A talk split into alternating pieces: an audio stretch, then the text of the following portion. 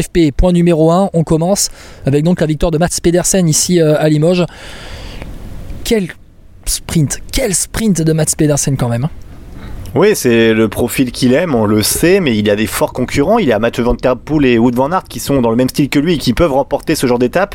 Mathieu Van Der Poel, on l'a très vite compris qu'il allait se mettre au travail pour Jasper Philipsen, euh, qui voilà a le maillot vert très largement, mais euh, voilà, et visiblement il voulait prendre toutes les étapes. Et puis euh, Wout Van Aert qui n'a pas trop de chance sur ce sprint parce qu'en fait il se fait emmener, il se fait enfermer pardon par Christophe Laporte, le poisson pilote, au moment du sprint, et il finit troisième. Et quand on voit comment il finit troisième, alors je pense pas pour remonter Mads Pedersen, mais il y aurait eu match en tout cas, donc euh, peut-être de, pas mal de regrets pour Wout Van Aert qui a vraiment beaucoup de malchance sur ce Tour de France. Mais pour revenir sur Mads Pedersen, ouais, très bien emmené, la, l'équipe Trek a, a beaucoup roulé aujourd'hui. Euh, on peut on, la fameuse expression tableau noir là marche très très bien parce qu'ils ont laissé une échappée, une jolie échappée, Anthony Turgis de la Total, ouais. Tim Declercq de la Quick-Step, et puis euh, on avait Anthony Delaplace de Arkéa qu'on entendra d'ailleurs en fin de podcast, hein, que tu as pu voir euh, sur la ligne d'arrivée.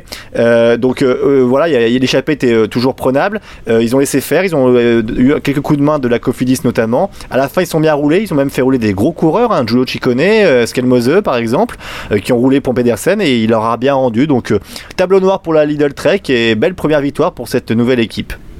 Mais écoute, je suis assez d'accord avec toi, hein. C'est une vraie vraie belle victoire parce que cette arrivée elle n'était pas simple du tout. Je peux te dire que quand je me suis mis au pied de cette euh, arrivée finale, et après je suis allé en haut pour voir ce que ça donnait d'un, d'un point à l'autre euh, de cette dernière ligne droite qui était vraiment en montée, euh, le, allez on va dire sur huit cents mètres à peu près, on était sur du euh, sept cents à huit cents mètres de montée parce que le, la flamme rouge était avant cette dernière courbe sur la gauche que j'ai au bout là, que j'ai en face de mes yeux, euh, là-bas au loin, euh, il y avait cette dernière courbe à gauche, ensuite cette montée pour arriver donc euh, sur, le, sur les hauts de, de Limoges.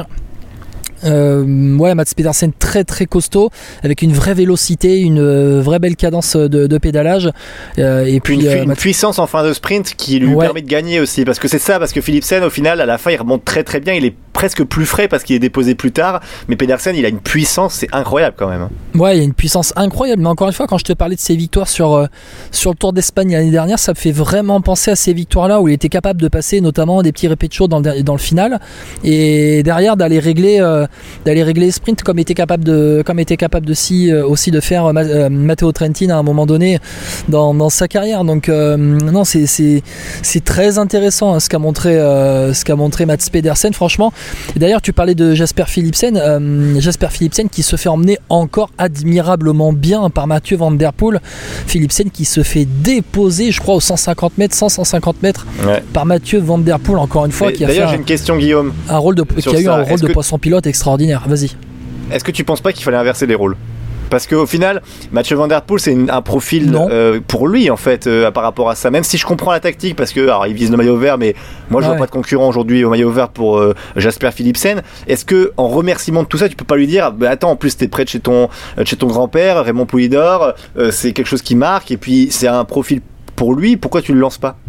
Bah, écoute, euh, la réponse, vous pourrez l'avoir à la fin de ce podcast. je, je, je, je, je fais le teasing, je fais le teasing. Non, on va, je vais te répondre tout simplement. Mathieu Van Der Poel nous a dit euh, qu'il privilégiait aujourd'hui la course au maillot vert avec Jasper Philipsen. Et quand tu vois le résultat de Jasper Philipsen, ben ça lui donne raison. C'est-à-dire que si oui, Jasper Philipsen chute, avait fait, ne, avait fait huit, bon. ouais, mais si Philipsen ouais. avait fait huit ou neuvième. Là, je t'aurais dit d'accord. Ouais. Philipsen, il fait deuxième, il passe pas loin de la victoire, il se fait battre par un super Mads Pedersen, il termine devant Van Aert, Groenewegen, Declercq, Cocard. Ouais, mais oui, non, il y a la concurrence. Oui, il y a la concurrence, oh, mais Mathieu Van Der Poel, il est super altruiste sur ce Tour de France, il est super collectif. Il faut s'y résoudre en fait. C'est que Mathieu Van Der Poel, euh, il travaille son explosivité, sa puissance en ce moment euh, dans ce rôle de poisson pilote pour emmener euh, euh, Jasper Philipsen. D'ailleurs, Mathieu Van Der Poel, j'essaie de regarder son classement final sur l'étape parce que euh, tac tac tac, il fait quarantième de l'étape finalement après avoir déposé euh, après avoir déposé Jasper Philipsen. Mais Mathieu Van Der Poel, il excelle dans ce rôle-là. Donc euh, ben voilà, Jasper Philipsen termine deuxième. Donc euh, le résultat parle oui, mais... pour les piscines de Hülkenberg dans la tactique. D'accord, mais regarde quand, quand il, il se met en, en, comment dire, en poisson pilote de Jasper Philipsen, Mathieu Van Der Poel, on n'a pas vu un, un poisson pilote aussi fort depuis qui ? Mark Renshaw avec Cavendish ou Mikkel Morkov, allez, Mikkel Morkov avec, avec Jacobsen aussi, euh, mais euh, avec euh, Cavendish, Cavendish et Jacobsen. Et Cavendish aussi et Jacobsen à l'époque. Oui, peut-être, mais moi je trouve que vu qu'il est tellement fort, ils savent qu'ils sont forts parce que ils ont vu derrière, sur les premiers sprints qu'il n'y a pas de concurrence à ce niveau, que tant que Van Der Poel est en forme et Philipsen aussi, ils sont imbattables. Fini à huit ou neuvième, quand tu vois la concurrence derrière, je trouve que c'est même toujours Brian Coquard qui est deuxième, ou alors il a été dépassé aujourd'hui par Mads Pedersen. Mais Brian Coquard, bah, euh, oui. Oh, tu, euh, tu dis en classement par point. Au général, ouais, au, au, par, par point. C'est général, toujours euh, Brian Coquard qui est deuxième avec six points d'avance voilà. sur Pedersen. Tu vois, mais il faut regarder l'écart avec Philipsen. Tu vois, moi, j'ai aucune inquiétude pour le maillot vert euh, que Philipsen, s'il n'abandonne pas, il le ramène oui. à Paris. Moi, je trouve. Donc, ouais, donc en fait, je, c'est par rapport à ça. Après, je, je suis d'accord avec toi. Dans une tactique, tu dis voilà, il faut mettre toutes les chances de son côté. Mais oui. pour ce côté un peu de, on va dire, pour l'histoire et parce que pour remercier ton poisson pilote.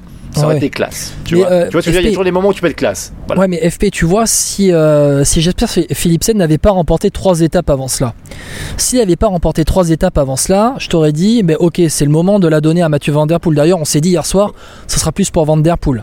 Au final, Philipsen était là, était placé, il avait les jambes, il fait deuxième. Si Philipsen n'avait pas remporté ces trois étapes, ces trois premiers sprints, bah là, ok, c'était tout pour Van Der Poel parce qu'au final, Philipsen n'avait pas réussi à la mettre au fond. Là, Philipsen, il l'a mis au fond à chaque fois, il a fait du cent pour cent depuis le départ du Tour. Mais là, c'était, c'était forcément pour lui, quoi. Ouais, ouais, non, je suis. Ouais, bon, après, honnêtement, c'est, je te dis, ça me choque pas non plus, hein, mais je parle en termes de classe. Tu vois, pour moi, ça aurait été une belle histoire à raconter, malheureusement. Bon, oui, voilà, tant mais on pis, sait, euh, ouais. on sait que tu veux de la voilà. romance, toi. Tu veux de la romance. Et vous en voulez de la romance. Bon. Et bien, écoutez, à la fin de ce podcast avec Mathieu Van Der Poel ouais.